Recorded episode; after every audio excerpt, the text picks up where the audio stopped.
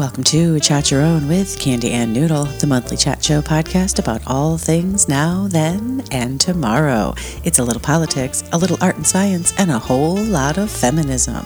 Liberal as fuck.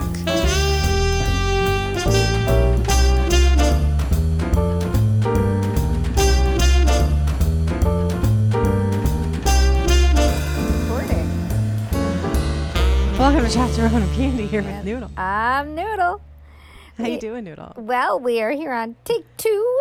Uh, so you know we're okay. We're okay. Take take two, reschedule three. yes, that's that's a fair point. My goodness, this is version seventeen of this particular episode. But you know, some it, yeah. some things are like that right now, and we've got two options. We could say fuck it and burn the computers down, or we can uh, test out new approaches and new plugs and just kind of monkey around as much as possible. And we're going with option seventeen, which is monkey around. Anything that involves monkeys, I'm usually gonna vote for that. Everybody likes a monkey. Uh, Weird. The book that I just finished reading had monkeys in it. Oh, that is weird. Um, yeah, and unrelated to the book club that we're going to talk about, I just finished reading a book that featured somebody who worked with monkeys in this as a scientist, but like not not the good kind. So it was upsetting. Oh no, yeah. Mm. Mm. that's a sad book. It was a sad book, but I'm glad we're talking about happy monkeys now. right. Oh, see, that's nice. Yeah. That's it. Accidentally came full circle for you. That's barrel of fun monkeys. barrel of fun monkeys. That's- Aw, that's- we're a barrel of fun. That is definitely what we're having right now. Is barrels of fun. Just yeah. Barrels, fun barrels, and oozing barrels. out of our pores. Oh my goodness! I just can't believe the world, everybody. I, I think yeah, we're gonna we're gonna have a mini book club and just rap about the last Yeah. week. I guess. How Yeah. you been? How, Um, how's your lock and the f down check in? So, you know, there's a lot of talk about the six month slump. Uh, I would say I've been hitting the six month slump. Uh, but that at the end does does help me feel a little better. Um, you know, it's funny because it's slump. weird timing because it was my birthday and my birthday was really great. Um, but it it was overshadowed by the slumpy feeling of everything's hard and miserable um, and endless feeling. But I have been combating it in a couple of ways. You know, we were all in the same outdoor space. So that was really nice for my birthday. I was very, very happy to see everyone. Um, and I've been writing postcards to voters. You know, we talked about that on the last episode with Jen. And I like banged out my 200 in like 15 minutes because I was like, oh my God. Uh, the day that um, RBG died, I did like 50 in a panic. Um, so that's great. I feel really accomplished about that. And I'm like waiting for the date where I'm supposed to mail them out. It's at the end of October, so I'm going to just try and get more somewhere. And this week, I've been attending this, attending it being heavily in quotes, uh, interacting with a virtual conference um, sponsor that my, my work sponsors and sends a bunch of attendees to called the Grace Hopper Celebration, um, which is a women in technology event. And it's been phenomenal. I've been like weeping through keynotes.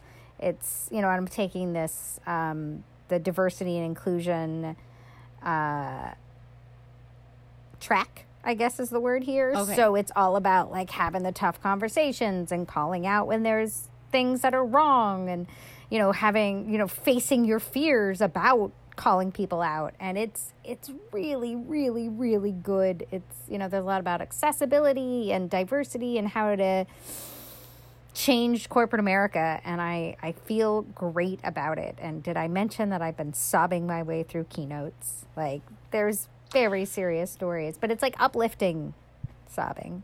Right. Uh, that's that's excellent, and it's not doesn't surprise me, mostly because uh, I don't know. I just for for me anyway, crying has kind of become pretty standard.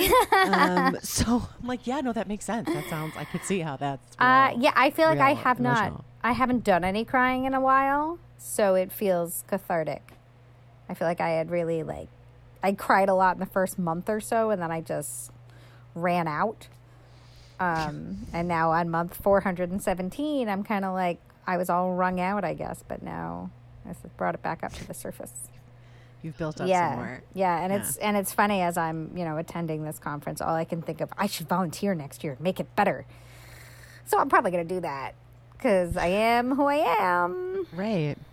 And I was talking to my boss about it, and she's laughing at me. She's like, I am none part surprised by the fact that you're going to volunteer next year for this conference. As expected. Yeah, yeah. And uh, I had the opportunity to be in our networking breakout rooms so i got to talk about my company to people that are like interested in applying for jobs and so on like it's it's this really great combination of an actual recruiter and then an employee so it's me and somebody Right. who like an- answers the technical questions and the like how do you do this and here's what we're looking for and so on and then somebody's like tell me about your experience and i'm like oh that's me that's me let me tell you all about my experience and i'm That's why I'm here. and I'm like full marketing all the time. Mm-hmm. And and these are all women, which is great. This is, you know, a mm-hmm. women conference and they they want to talk about really technical stuff and I'm so impressed. They're like, "Tell me about your software engineers." And I'm like, "I don't know any of that, but yay, culture." So uh so it's it's a funny juxtaposition, but it's it's so uplifting to see these people coming in who are so fucking smart and talented and interested in computer science and like deep in the STEM environment and like I won my robotics national conference of whatever for seniors and I'm like, well, that is fucking cool, kid. That is some serious. I won my. DARE essay in fifth grade. Yeah. right. So I got am the DARE yeah, Bear. So I am like wowed by by this next generation of women coming through. So I'm very happy about it. That's wonderful. That's a wonderful week, and it's Thursday, so you have one more day of conference. I or is have it done? yeah, it, it's it's run Tuesday. It actually goes through till Saturday. Oh wow, nice. Yeah. So, which is weird. But, Yeah. you know, sure. Why the hell not? But I feel like if in a in a travel sense, probably if you if everyone was traveling, Yeah. that might be a little easier. Huh. And this is your first totally digital conference, it is. this, right? It is, Yeah. And so I've had the opportunity to see really what's working and what isn't. Um, because our digital stuff is coming up very soon. Uh, you know, um, my company throws our big yearly event at the end of October, um, Wow, which is yeah. we're going totally digital this time. So it's really interesting to kind of see and maybe be able to like pass over a couple of notes. Like the biggest one that I'm Hmm. pretty surprised by is that they're not showing people's Twitter handles. And I feel like that's a big miss because we're looking because they keep saying, "Oh, find us on social media," but on every nameplate, placard, whatever, every time there's a title page, show me your Twitter handle because I'm like scrambling around trying to guess the spelling of things and trying to like figure out configurations and do you have a weird name and should I just be looking up your company? So um, that's something that I'm definitely going to pass along to my company is to make sure that we include people's Twitter handles. Nice. Yeah. Are they including the like the organization organization's No, handle on int- everything? Not even that. Interestingly, no. There's no Interesting. Social media call outs for the presenters. And I feel like that's, That's crazy. It is funny that Yeah. they're like follow us here, and it's like, but where? Yeah. Oh, no. I'm totally like faking my way through, like trying to guess how people's names are spelled and how they're presented and, and like researching LinkedIn and totally faking my way yeah, through. that's yeah. You got a deep dive. If it's Yeah. something that you yeah, if someone you want to follow, you got a deep dive. There, there was one woman whose uh, whose company was named after her. I was like, this I can find, and I did, and I did, and I felt really good about it. And so we had a felt we had- great, so- we had a nice Twitter exchange. the week is, has been a smashing success. Yeah, I, I feel good about it. I, I've really I've enjoyed a lot of aspects of it. That sounds nice. I have no idea what I did this week. Fair. I have I have no idea. We um it's fair to say that life has been a bit of a blur since we got home from our couple of days out of out of the house and it's been like house crazy since then so like the tor- floor has been torn up we had some water damage um so that adds to part of why like i have no idea what i did this week like the house like the way that shit is just in the wrong place is rubbing against my aura in the wrong way Yeah. like i have no idea what's going on around me um All the I- I vibrations know. are the vibrations are wrong. Too. It's like, no idea high. what's going on? Uh, I mentioned earlier that I'm still wearing the tank top I slept in last night, so that's how my Thursday is. woohoo. I uh, yeah uh, started some new physical therapy recently, which uh, I don't know if I told you this funny story. So I, ca- I had called before I started and asked. Um, I had asked for a female therapist uh, for various reasons. And uh, the the woman on the phone says, "Well, oh, they're they're all women." And I was very confused and flustered, and I kind of responded with, a, "I'm okay." well, then never mind. I guess everything is fine. Excellent. I, I will Thank see you, you. then, because that's never actually never happened to me. No, in I've never had a female ther- physical therapist. 23 years Yeah. of physical therapy. I mean, I've had, I've, I've, there have been female physical therapists at my facilities Mm-hmm. that just didn't happen to be my therapist.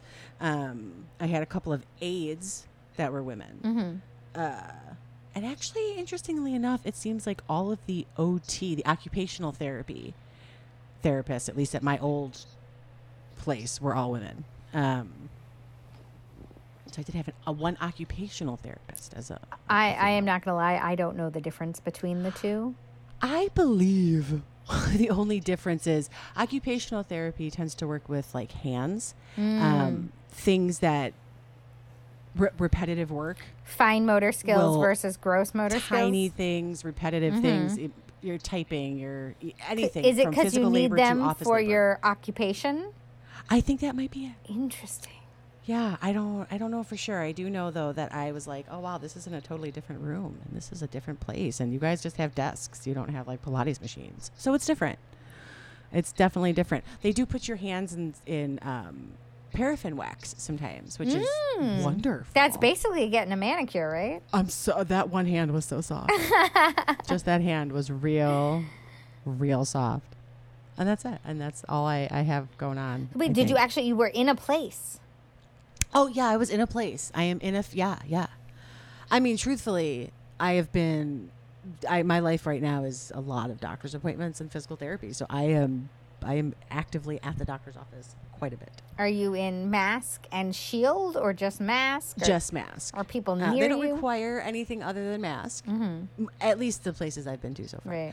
Um, but they're all really, really kind of on it. Like my regular doctor's office is, um, they're super on it. You walk in, they meet you at the door. You stop at a station. They give you a mask, even if you have one on. Mm-hmm. Ooh, double over it, masking. or you can change it, but you can only change it right there. Right. So do it now.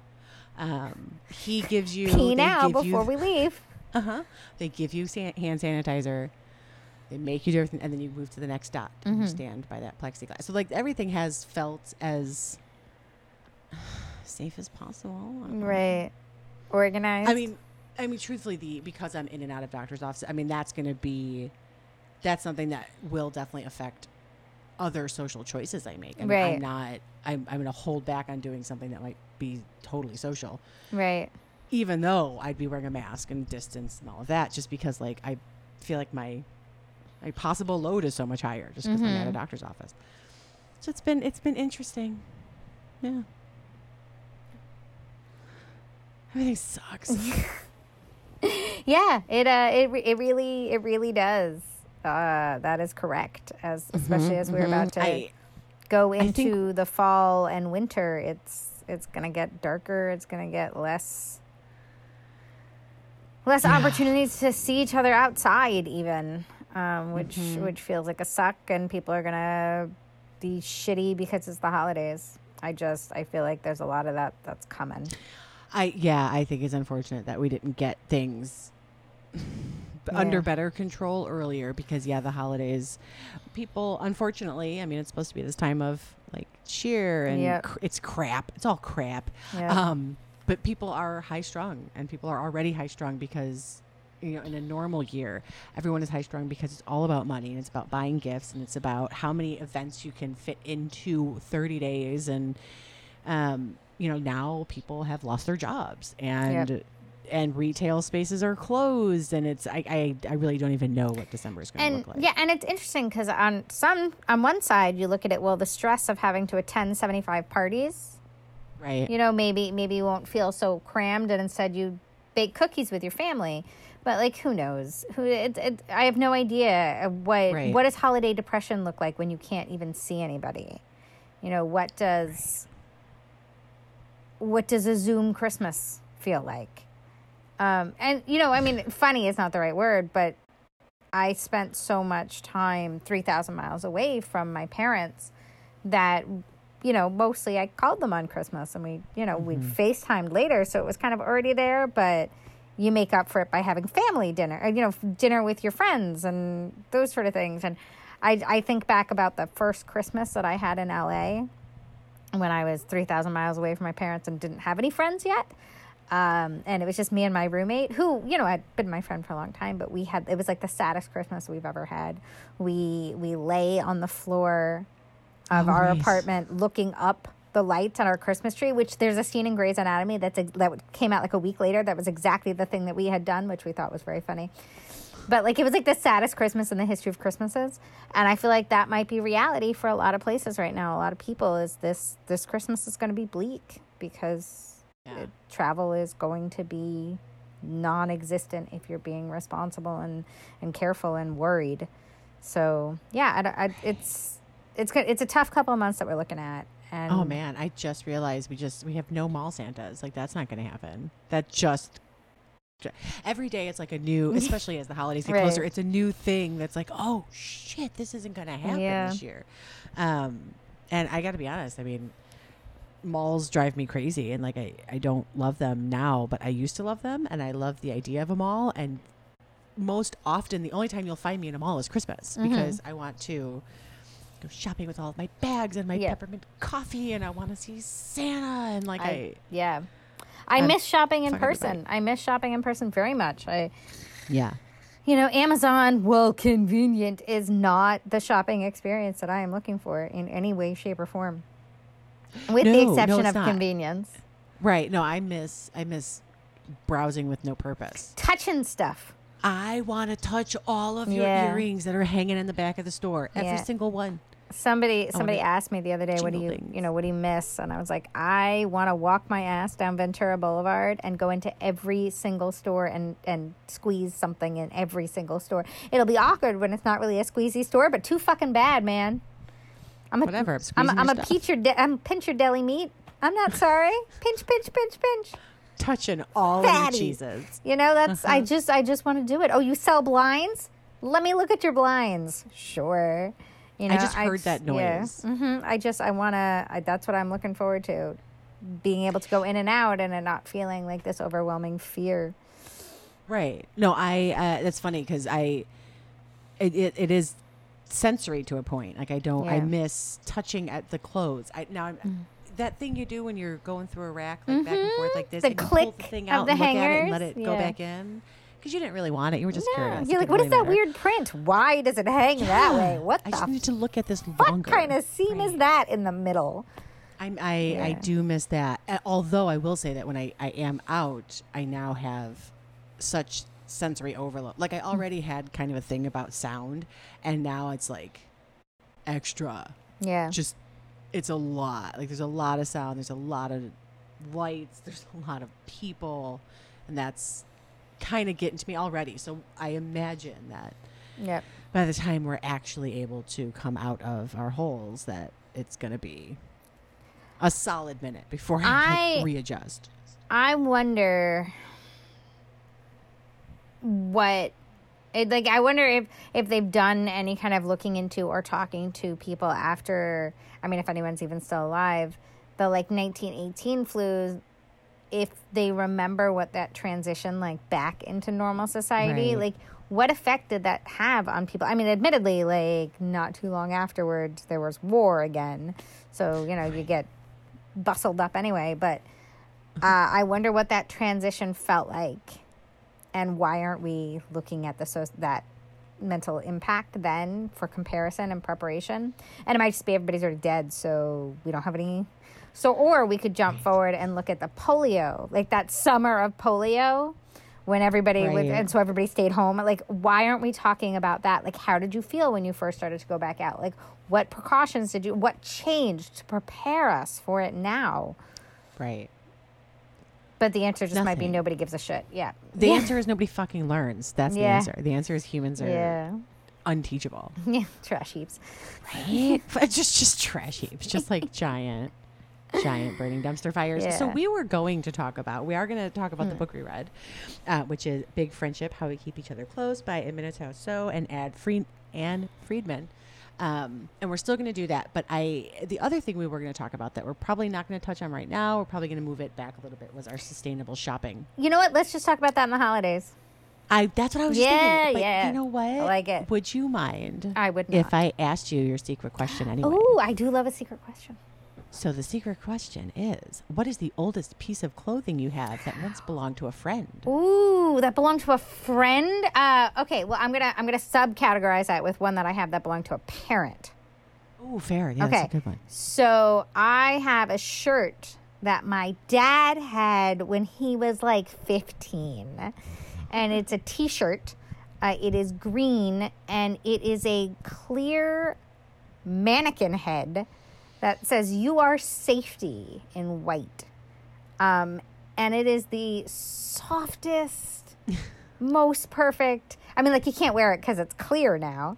Right. Um, but it is like this weird shirt that he had when he was a kiddo, and it totally fits me because my dad and I are short. Uh, dad, if you're listening, you're short. Uh, I love you. I love this shirt. It's my favorite. I cannot wear it, but I love it, love it, love it so much. It's like, you know, 60 years old. right. It's a great Oh, shirt. that's a good answer. It's a really good Um, answer. and I, I don't know that I have something that I mean I have things that belong to people, but none of them are like especially fantastically old. Right. So I'm gonna subcategorize again to a shirt that I bought with a friend. That's very very old. It is a T-shirt that I bought when I was 15. I'm sorry, it's a button-down that I bought when I was 15 with Elaine at the Salvation Army in Peekskill. So it was a thrifted shirt. Um, that we like Inception. yeah, right. In the Salvation Army, which is like not a cool Salvation Army. It's like a gross, giant warehouse of shit. But it's this great white button-down shirt that has um, green and purple you know, stripes with the little checking on it. Right. You, know what I'm talking about? It's I totally know what you're talking about. They're not Yeah. squares, but they're crossed But here lines. they do this and then um, do this. I wore it basically every day from the age of 15 to like 22. Uh, it still fits me if I don't button it. Sure. I cannot button it anymore. But it's like the greatest shirt. It retained its structure, it retained its shape, like no problem. I've washed it a quadrillion times. It doesn't smell like smoke somehow. It survived my disgustingness. Uh, and it like all of the pictures of me as a teenager, I'm wearing this shirt, and it, you know, I still rock it. I mean, that's a solid shirt. It is. It is. I'm That's pretty. solid I'm pretty sure that is also like a little boy's size 14. Like it has a 14 on it. So That seems. I don't know. It, it that has no other tag. It just says 14. So it could be anything. But yeah, it, it was a little boy's dress shirt, and I probably bought it for two bucks, and it's. I love it. I love it forever. So fo- good. And it's and it's never even lost a button. I don't know how That's that's, possible. It has all of its buttons. That is to- totally crazy. I recently saw a shirt that has the inside button for like big boobies. Ooh, Have you seen this? They have like these shirt button downs now that have like a hidden button inside Yeah, keep your to boobies keep them safe. from popping open because they do that. Mm-hmm. That is an advancement in technology, It as is. It's opposed pretty to exciting. suffer. I haven't bought, I haven't purchased a but- button down shirt in I don't know how long. Yeah, I mean- I'm still happy about this. Yeah, why would you, right? Tank top and a cardigan forever.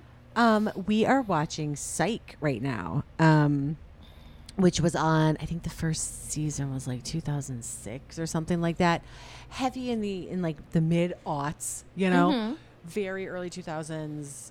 Weird button downs and and just every episode makes me think I dress like that every day. I had so many pointed toe heels, like the super pointy toe Yeah. ones, with like some dress pants. A that nice feel like they're they add three to four inches to the front of your foot. To the front of your foot. Like you Yeah. can see your foot way too early in your eyesight, like in Yeah. your eye line when you're walking. I, a I don't know just- why that was a thing, but that was absolutely a thing. You were you were wearing witches' Yeah. shoes that had just been flattened. Yeah, and they were like, I had ones with a tiny heel, with like a two inch heel, like, Mhm. which made it somehow feel long. You know, it feels longer. If it was taller, it would Right, feel because you got but to slope. more But like a no, this clown is shoe just then. out.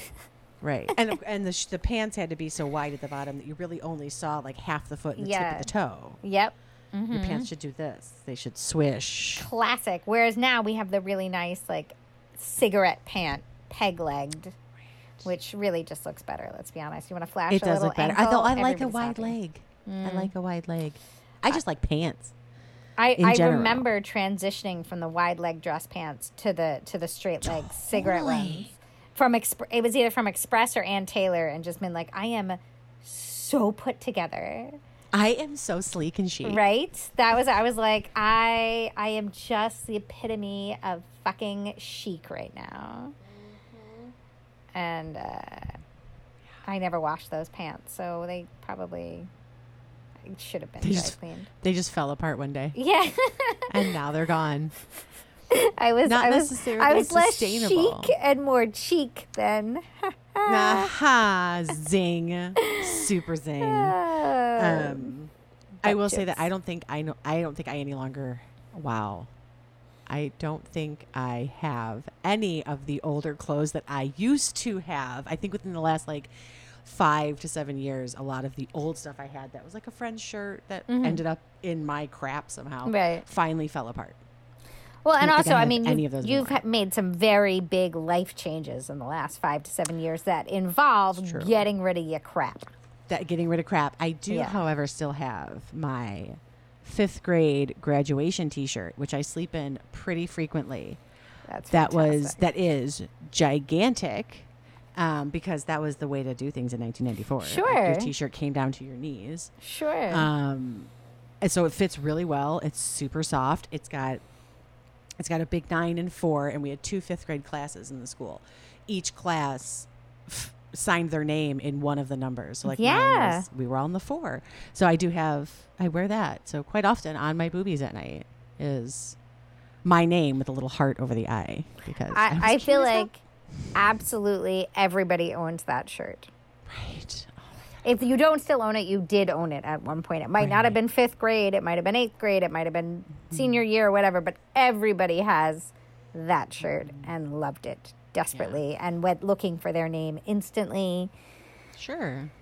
Yeah. Yeah, that's a The great collar's shirt. falling apart finally, which is funny because it kind of looks like it looks like if it was zombie flesh. Like that's the way the collar is kind of falling apart in layers, like it's flaking off. Zombie flesh. And I don't care. So so I wake up with some like weird green fuzz in my face. Whatever. You know what you know what it is. It's not mystery I know where fuzz. it came from. It's my fuzz. It's your it's fuzz. fine. Um, I think that we should get into let's do a what you reading noodle. Aside from the book club. Aside from the book club. aside club. from book club. Okay. Uh, I'm going to do two one that's very serious and one that's not so serious. The very serious one is me and white supremacy um, because we committed to doing a bunch of reading, not leaving Black Lives Matter as a hashtag, but actually like taking some actions to make some changes and so on. So I've been reading Me and White Supremacy um, by uh, Layla Saad, uh, and it it is so hard. It is such a hard read. It is agonizingly painful. Not because the book is not well written. The book is beautiful, but it is it is an assault on so much of the things that you think you know about yourself and so much of the things that you think you understand about society and it is it's excellent but it's mm-hmm. hard it's hard it's self-reflective you have to look at yourself in the mirror and be like well i fucked this up. How am i going to do better next time? Over and over and over again through all these different aspects of your life. And that's hard. It's a hard thing to do. It's like a really serious commitment to be working my way through it. And it's it's a 28 day program.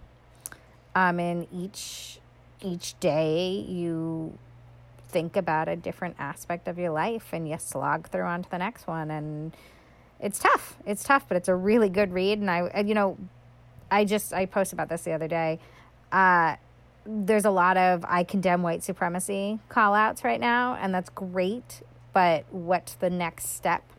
And I would like to invite everyone who's listening to read this book as the next step because it's not a matter of just saying, well, white supremacy is a bad idea. It's a matter of looking at your role in society that continues to propagate it and act against it. Uh, it's not enough to not be racist. You have to actually actively be anti racist. And this book really is a good push.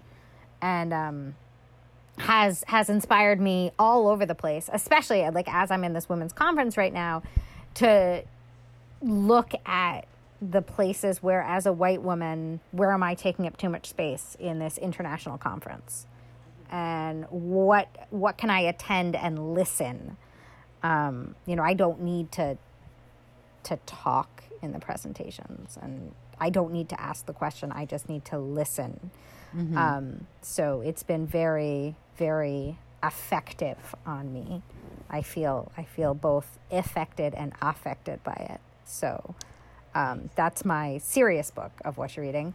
My funny book of what you're reading is I just started reading Hope Never Dies, which is a mystery series starring uh, President Barack Obama and Vice President Joe Biden as like crime solving heroes. And I mean, I'm only like 10 pages in, but it's very fun. I don't remember. I don't remember the guy's name who wrote it. It's the same guy who wrote Fifty Shades of, of Earl Grey that you gave Oh. me for Christmas one year. Right. So I, his name is Andrew somebody. I don't know, Yeah.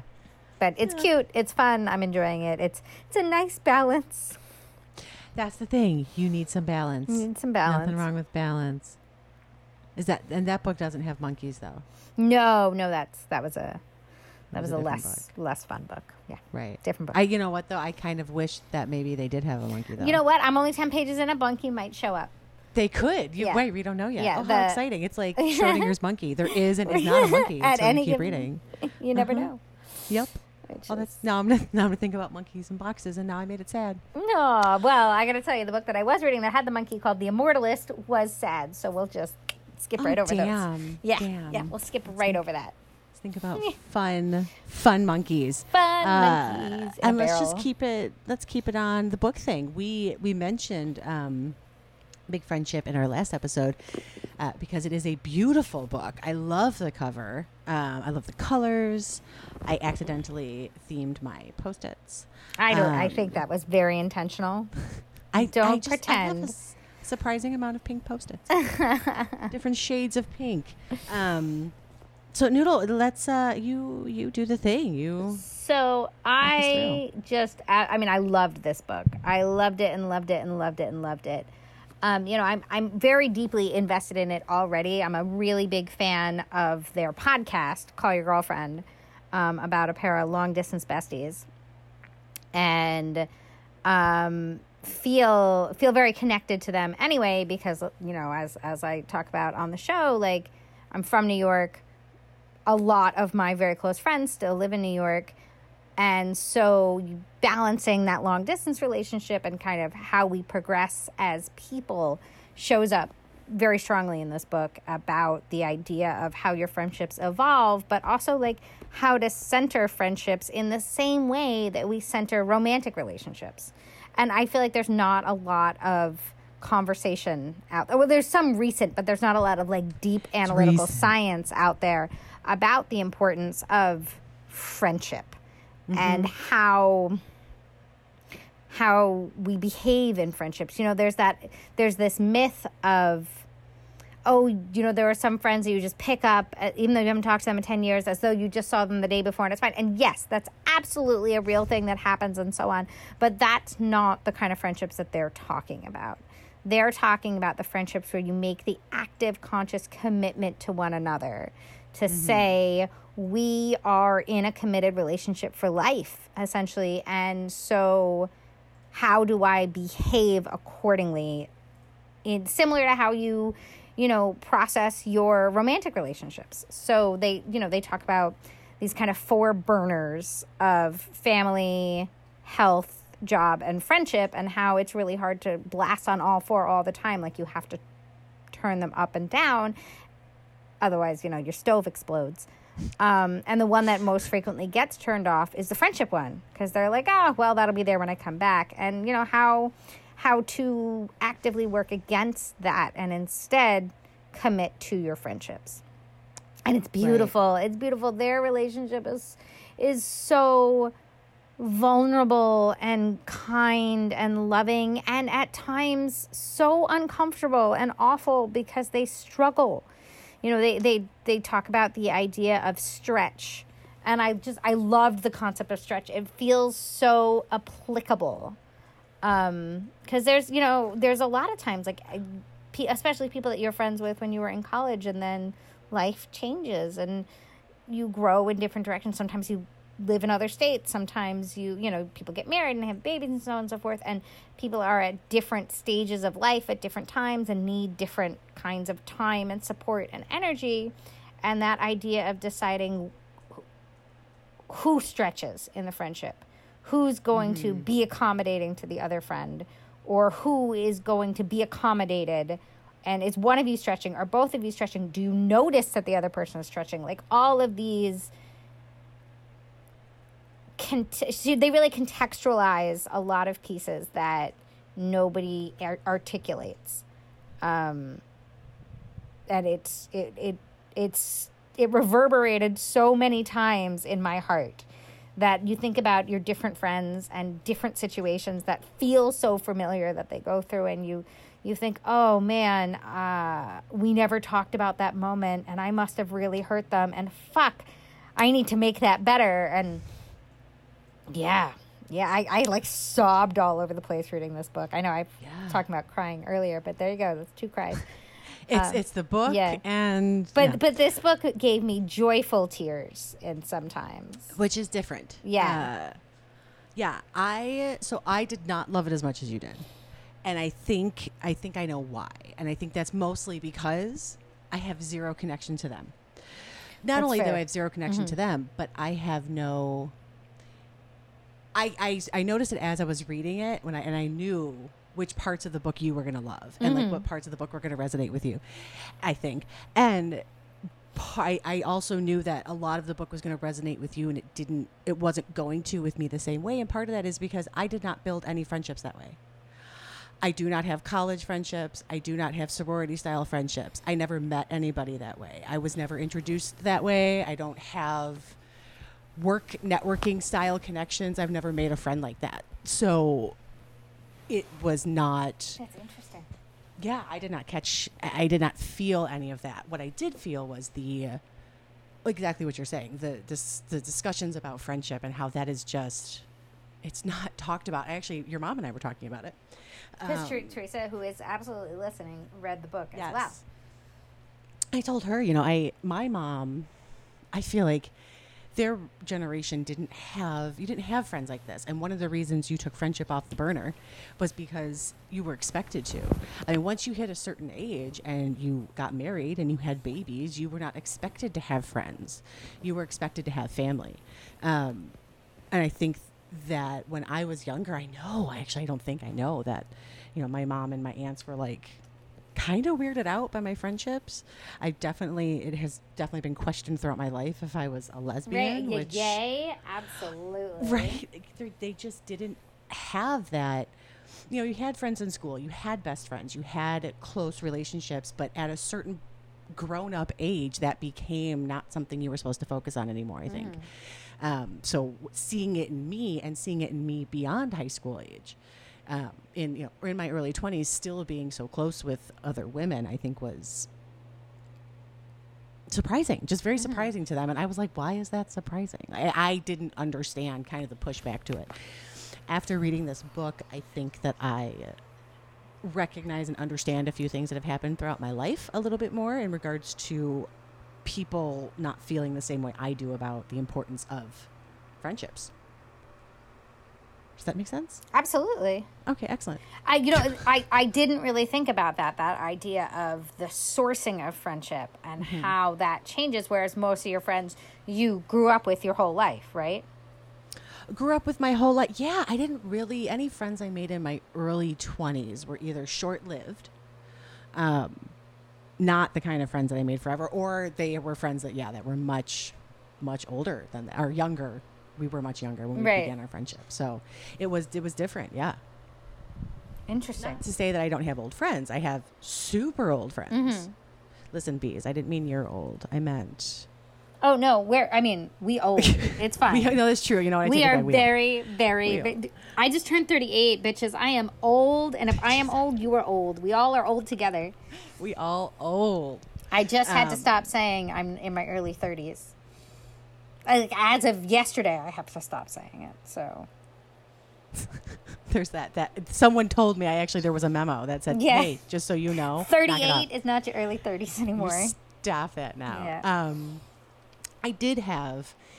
I mean, I definitely had feelings while reading this book, just in general about pandemic time, for sure. Just the idea of this wasn't not that we choose to leave friends behind or or you know that is part of our purpose when we move forward to another step of life is like ah okay i'm going to ditch all these people usually it just happens Yep. um, but in this sense, in our current state, it was forced upon us. We were forced to not make new friends right now and not explore our friendships that we've built and spent time on, and hopefully, you know, we spent enough time on that they're going to survive this. Because Yeah, that's- this is scary. I think that's that's a great point that we only have so many only have the bandwidth to de- to maintain so much connection uh, outside of work with all of the other things that are miserable and miserable and miserable. You know, the first the first two months of quarantine, everybody was having Zoom hangouts, and eventually you just stop doing it because it's too hard and everything else is too much and too much, and you think, okay, well, who who do I have the ability to maintain the commitment to, and what does that look like? right. uh, and that list is gets shorter and shorter all the time and that's okay. You know that's that's okay. That I, I don't i don't think that that's necessarily a bad thing. It's just a reality thing and so that brings us back to where are you willing to bend and who are you bending for and who are you stretching for? Um, right. quarantine times magnify that stretch and thank goodness we have the technology to continue those attachments because if this had been as little as 15 years ago that would be it you know Mm-hmm. Right, I mean, may- we- maybe 20 I, I guess 15 years ago there was some internet but like But not like I mean, Yeah. not like this. Just in general, like we'd be able to send a text 15 Yeah. years ago, but it was it would take you 10 was- minutes on and your thumb would be broken Right, right. It just it, Yeah. things just weren't as simple, Yeah. and that definitely has worked its way into in, and in ways we don't realize until we're analyzing it into our relationships Yeah. and how we're maintaining things. I mean, I, I mean, just my current romantic relationship. This is the first time that I spent so much time communicating with someone via text that I was building. I mean, that things are different, man, and uh, thank goodness we do that we have those tools because. I. I don't know how those 1918 people did it. it does allow you to keep better touch and can you know it allows you to invest time and effort in a way that is also manageable in your day to day so you know when they talk a lot about like life changes and how how you kind of work around that. And in the book they committed you know two three hours a, a week to staying on the phone and this that and the other. And that's not always possible anymore. You know as as we grow up and neither the the two the two authors have children.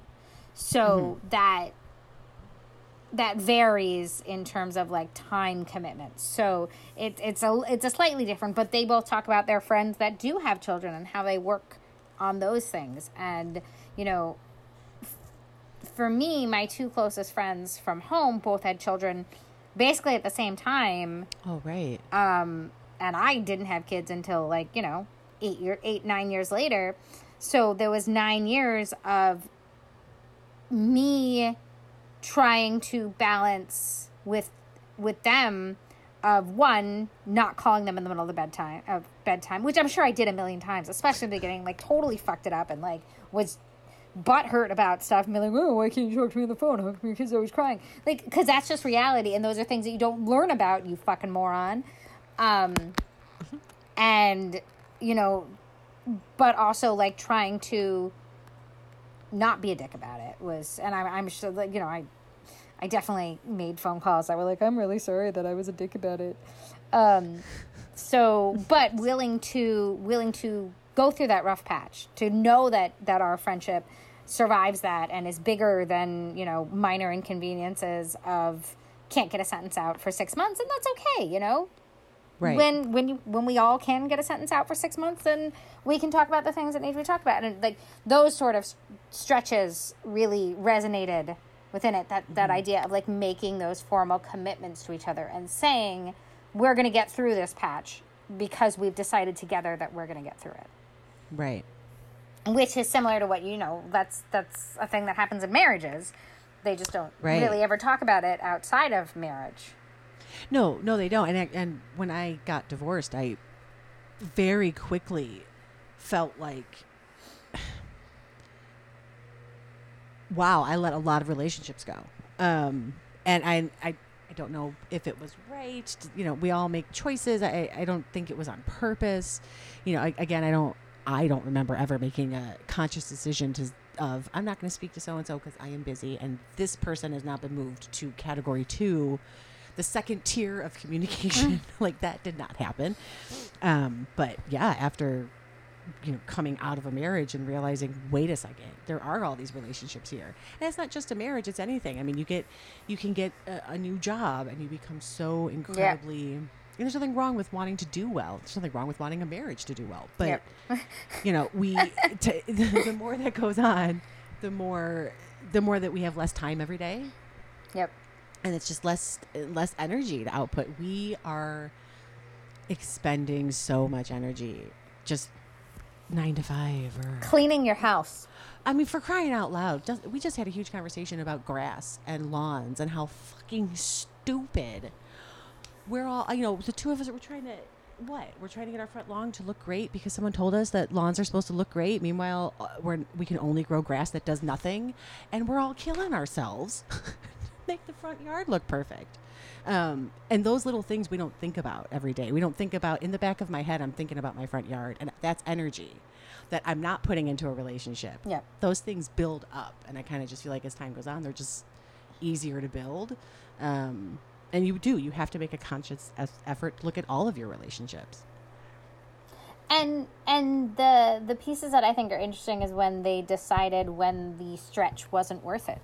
When am I not going to stretch? When have I decided, okay, you know what? This is this is not doing any of us any favors. And that absolutely happens. You know, everybody has relationships that fade away.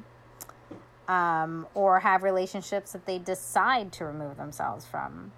And it's hard. It's hard to look at it and it's hard to evaluate it. And like going through this uh, every now and then, I was like, maybe I should call that person. And ultimately, I kept deciding no because there was a reason that I stopped e- engaging with that person. There was a reason that I made a conscious decision to say this person the the return here is not good for either of us.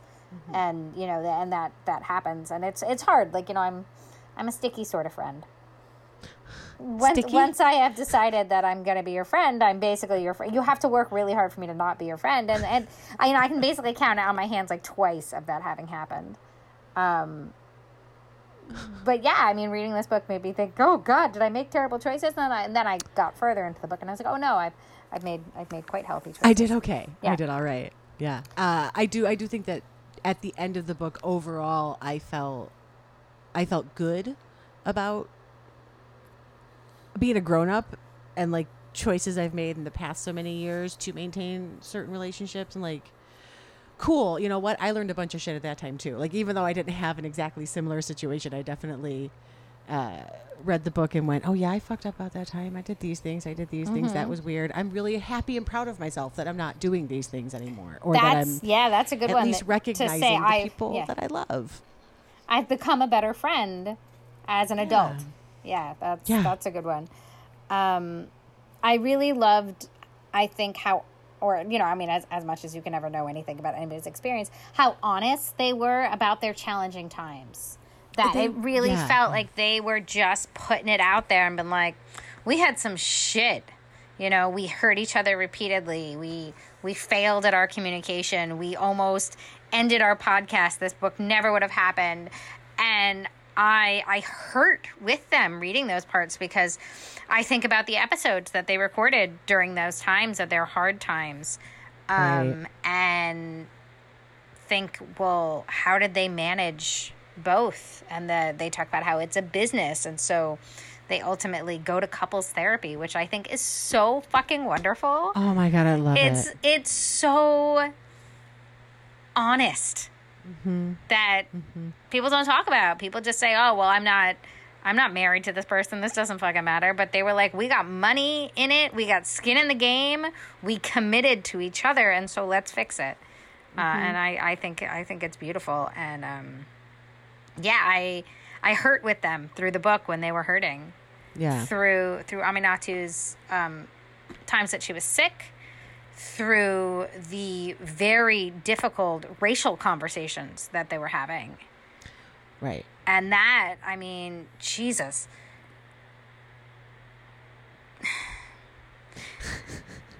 that I mean that was hard to read. It's hard to read and it's hard to look at yourself and think can am, am I am I a safe space? Am I a mm-hmm. person that is able to be somebody's white friend in a way that's not, you know, that's helpful and productive. And I don't mean helpful, but I mean like That's not somehow damaging. yeah, that's not Yeah. damaging. That's that's a better word for it. Thank you. I was like helpful is, is not the word.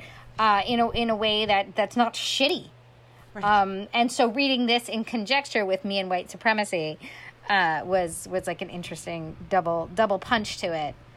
Um, but one of the things that I think is so um, clear in their friendship is Ann's commitment to being, I mean, not to support. Um, that when they talk about, you know, they talk about shine theory, which is so glorious, and we like. I love shine theory, which is that idea of amplifying one another. That if you if you don't shine, I don't shine.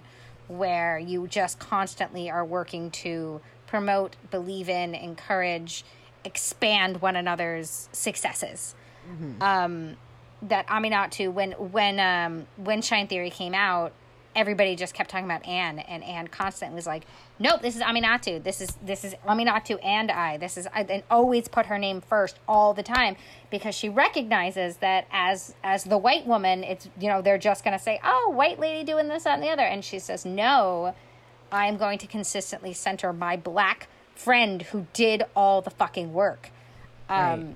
and I just I think that that that comes through so much in this book, and really magnifies the shine theory that they talk about. So it's it's not just a here's a theory like you can see her actively performing it in the book. Yeah, which I did love. Yeah. I, all of that was uh, the that dynamic of their friendship um, was was wonderful because I think we're you know we're taught to be passive about a lot of things and just be quiet. We're also taught that you know you don't ask certain questions because you don't want to be offensive. Unfortunately, that has led to a lot of people not learning anything. Yep. Um, so I just think you know the fact that anybody is able to have that honesty in a friendship is freaking gorgeous. Yeah. Because it's not easy. I mean, it's not. We question ourselves so much, let alone questioning each other or society or like the way you know the way we're perceived is on our mind so much. And if you're a good person, you don't want to make someone feel bad, which maybe len- lends to you not speaking at all, Right. or asking the questions at all. as opposed to being the kind of friend who will tell you the truth and you work mm-hmm. through it together. Like there's this one part where Ann gets a terrible haircut mm. and Aminatou, instead of telling her it's fine, was like, Well, I guess we won't be wearing any polka dots. So she acknowledges the fact that your hair looks terrible, but here's a plan. We can, can change, right? We can make it work. worse. Yeah, Yeah. yep. And and that's good because you you want to have friends who will tell you the truth. Like yes, it's nice to always have a cheerleader, but it's more important to have a partner. And they ah. really talk about their relationship as a partnership.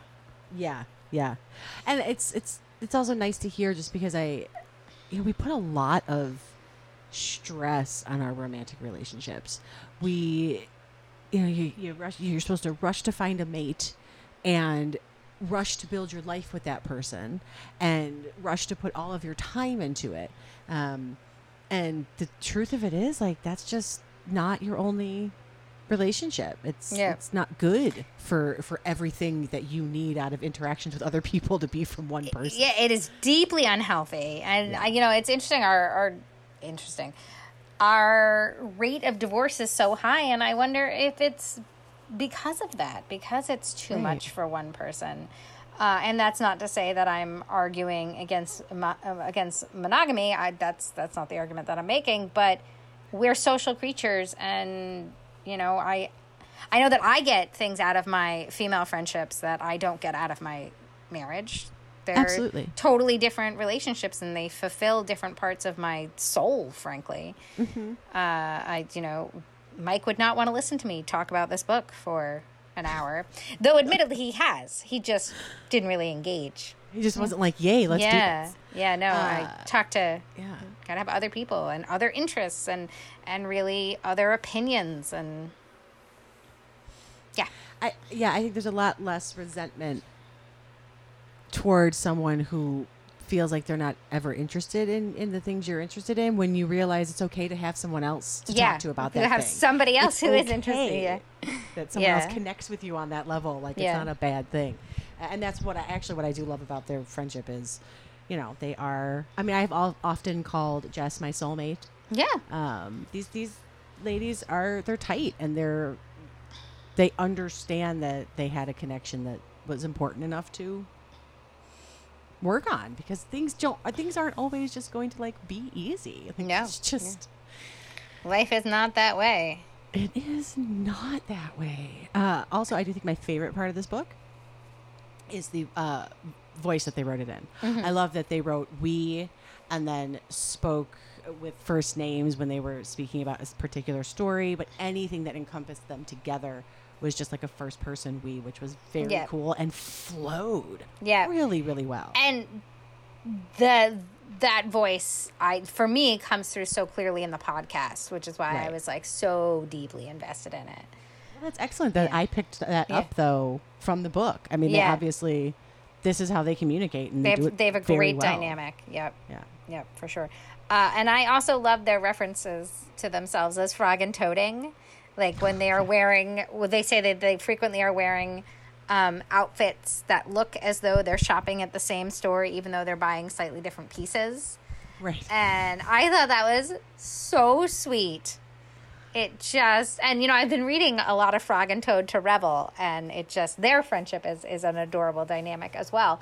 Um, so I, uh, I really, really connected with it, and it made me, made me happy because I feel like we do that. We will frequently show up wearing totally. slight variations of the exact same outfit. There's a very Um, good possibility yeah. that four of us will walk into a room and Yeah. everyone will be wearing a different kind of stripe. Yep. Why Or the hell we're not? all wearing gray today. Yeah, huh? right, right. Um, which and I just I like it. I like it. Mm-hmm. Um, yeah, I, I thought it was a great book. I think it's it's a solid read. Uh, if you have female friends, if you uh, want to have better female friends, if you want to Mm-hmm. be a better friend, um, I I think I think it's a great book. Yeah, I mean, even if, if, if you are wondering how am I a good friend? Yeah. Like, am I do am I doing this right? Are- like, are my you ready? Feelings about this relationship right? Like normal? I'm gonna look in that mirror, guy. Very very self introspective for sure. That is uh, so funny. One of my tabs here is the um, the mirror, uh, the, the Greek the Greek philosopher, the mirror situation where your friends or your family or whoever those are that's the mirror you can't look away from. Mm-hmm. And I always use the Sex in the City reference to that Greek philosophy, which is when Samantha gets heavy when she's living in LA and because she's not in love anymore and she's just eating because she's not having sex with everybody and she goes back to New York to see them and they look at her no, no, they like, come "Oh to LA. They come to LA. no, no, this is when she goes there for um, the book a book party. She's in she's in uh, what Carrie's redone apartment, the brand new apartment. Oh, she's got the okay, little okay. Yes. yeah, and and she her belly sticking out. Yes, I remember the scene and- of her belly sticking out. Yeah, and they say like that she was finally looking into the three mirrors that she couldn't avoid Right. because her best friends were telling her, "Dude, something's obviously wrong. It's like, this ah, is important. You're yeah. okay." yeah, So I thought I thought it was really cute that they made that reference. yeah. That's funny because I rem- I remember that episode as being like they're in LA, but no, she came home. You're right. hmm She came home and it just did not go well. Yeah. Yikes. Well, it did you know? Yeah. She had, she got cake out of the deal. Delicious. Oh my god, I would love some cake right now. I could hard eat just an entire cake, probably. I had a grilled cheese for lunch, and I was like, I could eat nine of these. Uh, I ate a lot of cupcakes today, so I am not currently craving cake. Delicious, delicious birthday cupcakes that a week later are still good. Yeah. Not until sorry. it in, until it starts to literally fall apart. I think. Yeah, mm-hmm. still delicious. Uh-huh. Still delicious. Um, Do you want to? Do we want to do our political minute? I do, but beforehand, I just want to do one quick loving shout out to Yes. all my ladies Aw. um, because this book really like filled me with love. And I'm not going to name everybody's names because you guys know who you are, but I just want to say that I love you all so much, and I am grateful for every time you stretched for me, and every time I had the opportunity to stretch for you, and we survived it. So, I love you, ladies. Thank you. and we survived it. I think that's excellent. That's beautiful.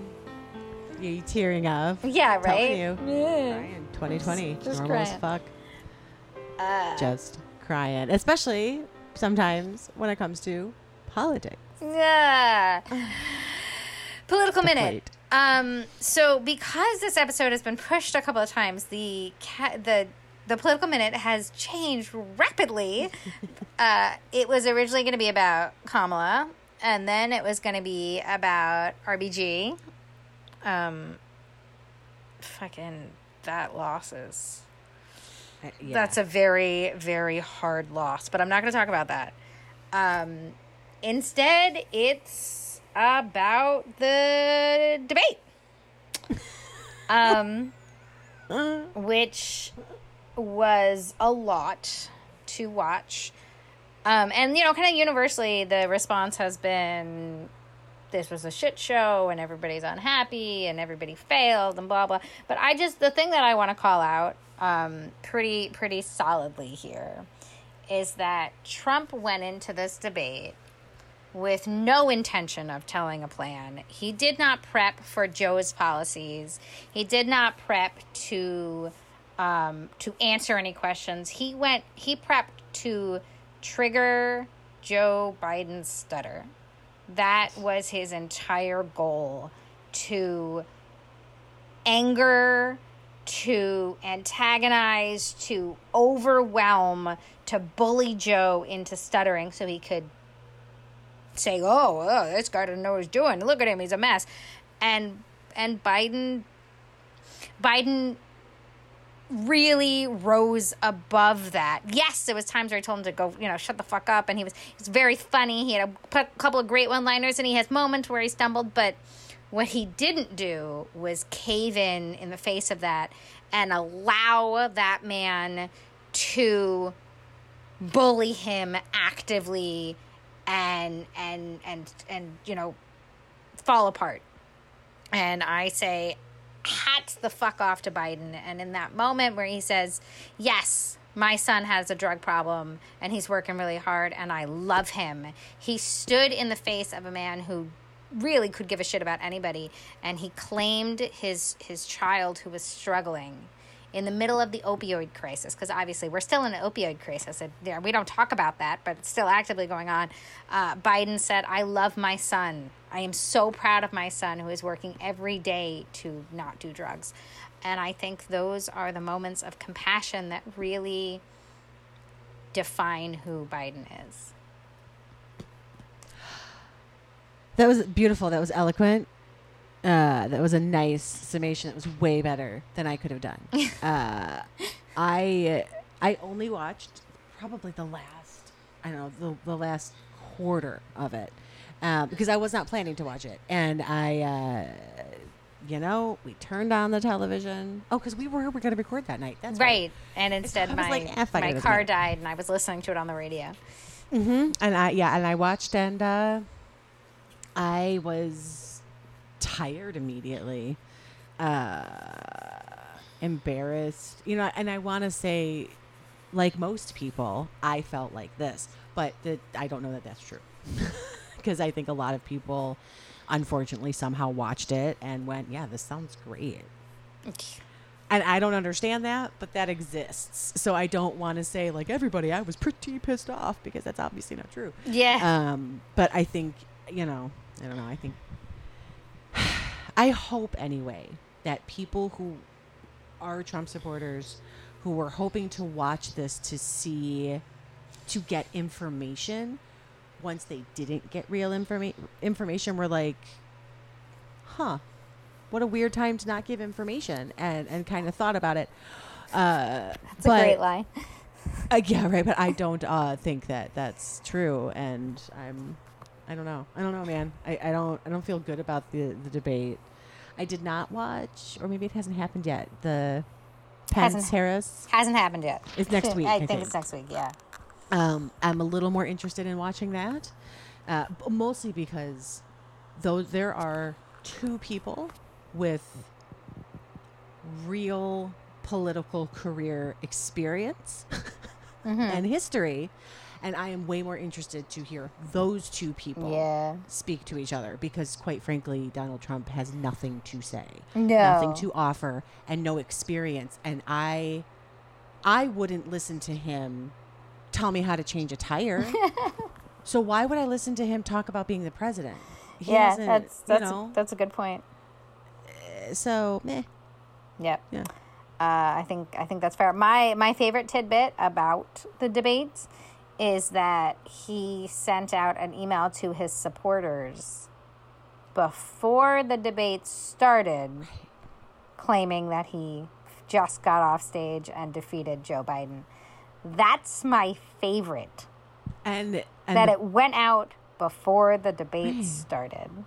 but the amount of people that aren't going to realize that Yeah. the amount of people that quite frankly don't get time zones and live television and streaming events Yep. well enough to notice the timestamp on Yeah. that is problematic uh is why we're I mean, sure. You know what? You can situation write that email whenever you want. You can write that email the day before. Right. You can write that email an hour before. It doesn't matter. Don't hit send. you don't hit send Don't hit send. And what we neither of us mentioned was the white supremacy stuff. The fact that he Oh, did not condone.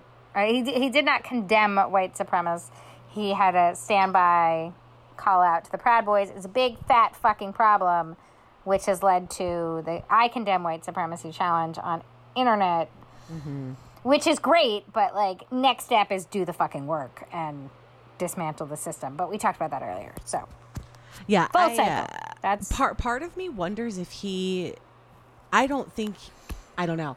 I'm 50-50 on whether or not standby was purposeful or he's just a fucking idiot who doesn't read a teleprompter and can't handle any sort using any sort of pre-written responses to anything because he mumbles so much and the things that come out of his mouth he doesn't mean.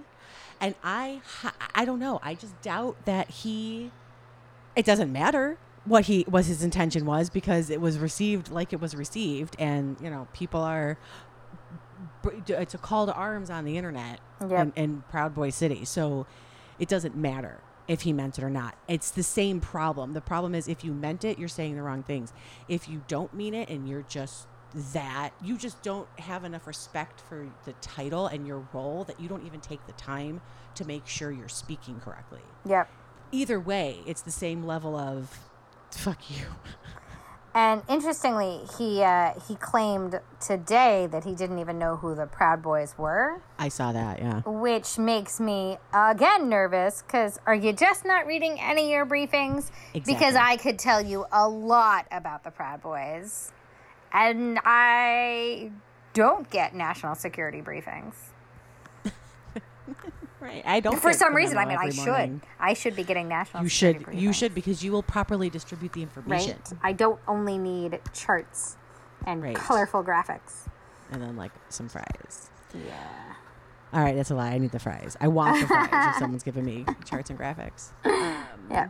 I, yeah, I don't know. I, I think uh, on the one hand, I'd like to say that the debate was disappointing. Uh, on the other hand, I didn't expect a damn thing from it, which I, which in itself makes me sad. Yeah. So we'll we'll see what they change for the next one. If they give us a mute button, that'd be nice. That'd be nice. Um, do we have anything to promote? Well, we do have. Uh, we were going to talk about our uh, Black Lives Matter three month check in, and Yes. which you did. You mentioned, That is that is something good to promote.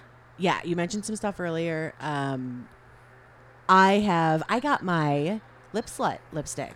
Excellent. Uh, last month. So Lipslut is is a black owned company, um, and they prepare uh, campaigns where they they do like lip glosses and stuff for whatever the campaign is. The money goes to whatever charity maybe is tied to that issue.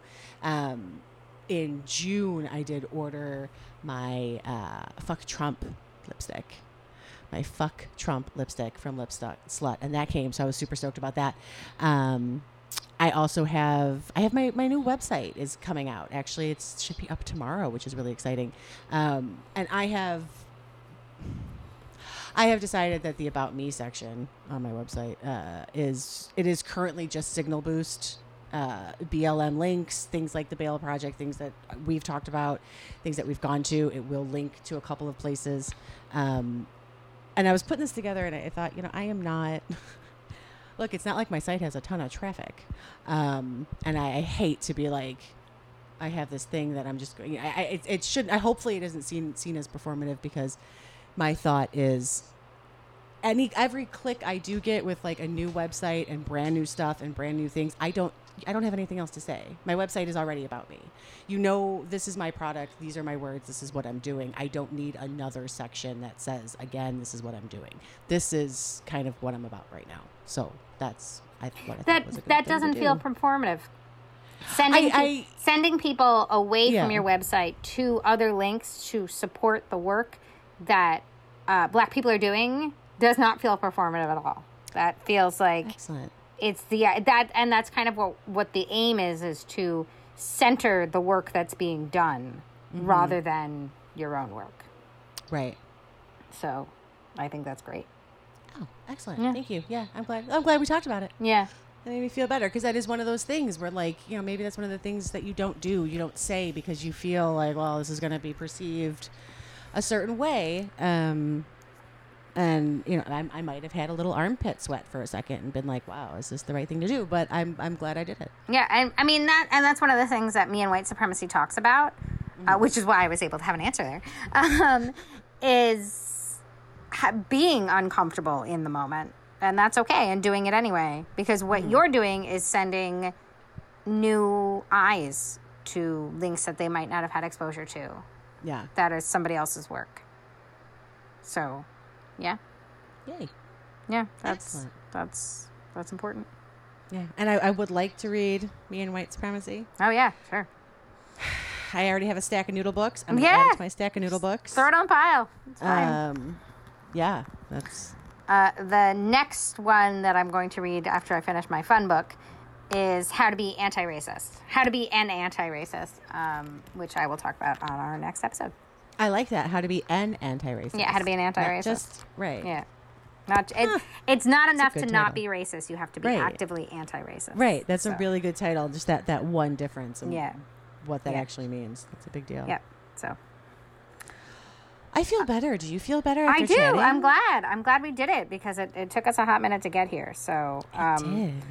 On you know the next episode we'll talk about the sustainable stuff when we get there or you know maybe christmas whenever we get there we'll get there and It's coming. And you know, if you know. guys have things, questions, or things that are on your mind about sustainable clothing, hey, there's more time. yeah Let us right? know. now's a good time to ask us um, in closing we would like to encourage you to vote uh, make sure you are registered to vote check your status we'll drop a link um, for where you go to check on your status because you never know when they fuck up your stuff uh, make sure you vote have a plan bring your friends um, talk about it, normalize voting, because what we need is a massive blowout turnout that there is no possible way to challenge. Yeah. Yeah. Normalize normalize talking about voting. This is Mm-hmm. not something we should be ignoring. It's not a topic that should be such a hot like we shouldn't talk about this at the dinner table. Um, Fucking talk about it at the dinner fucking table. Fucking talk about it. It's I'm, important. I just got my like sample ballot of here's the 750 props uh, that are I did too. on, and I'm so excited to dive into it. Like I can't wait. I know. can't I'm wait. my post Doing it this weekend. Yeah. Mhm. Yep. Yeah. Going through. And Make it fun. Make it a project. Make Yep. a cup of tea. Pour a beer. Whatever. Yeah, I feel like uh, I feel like we, in in the good old days, we would have sat down together and gone through as a group. But Yeah, we would have. yep, but now uh, just you know do it and talk about it. Talk about your opinions. Be the resource for other people. If somebody calls you up and says, "Hey, what do you think about this?" Have an opinion. Yeah, use your voice. Yep. Tell them what use you it, think. use it, use it. Even if it shakes. Ah, that's a, yeah, that's a good line. That's you know what that's that's the ending line. That's it. That's it. That's it. We're good. That's right. That's it right Uh, there. Uh, yeah. Catch up with us. We'll see you guys soon. Yep. Yep. Yeah. Thanks for thanks for joining us on this adventure. Oh my goodness. Thank you so much. If you loved Big Friendship, if you read it, let us know. We will talk about it soon. We are happy to spend time with you guys. We love you. We love you. Bye. Bye.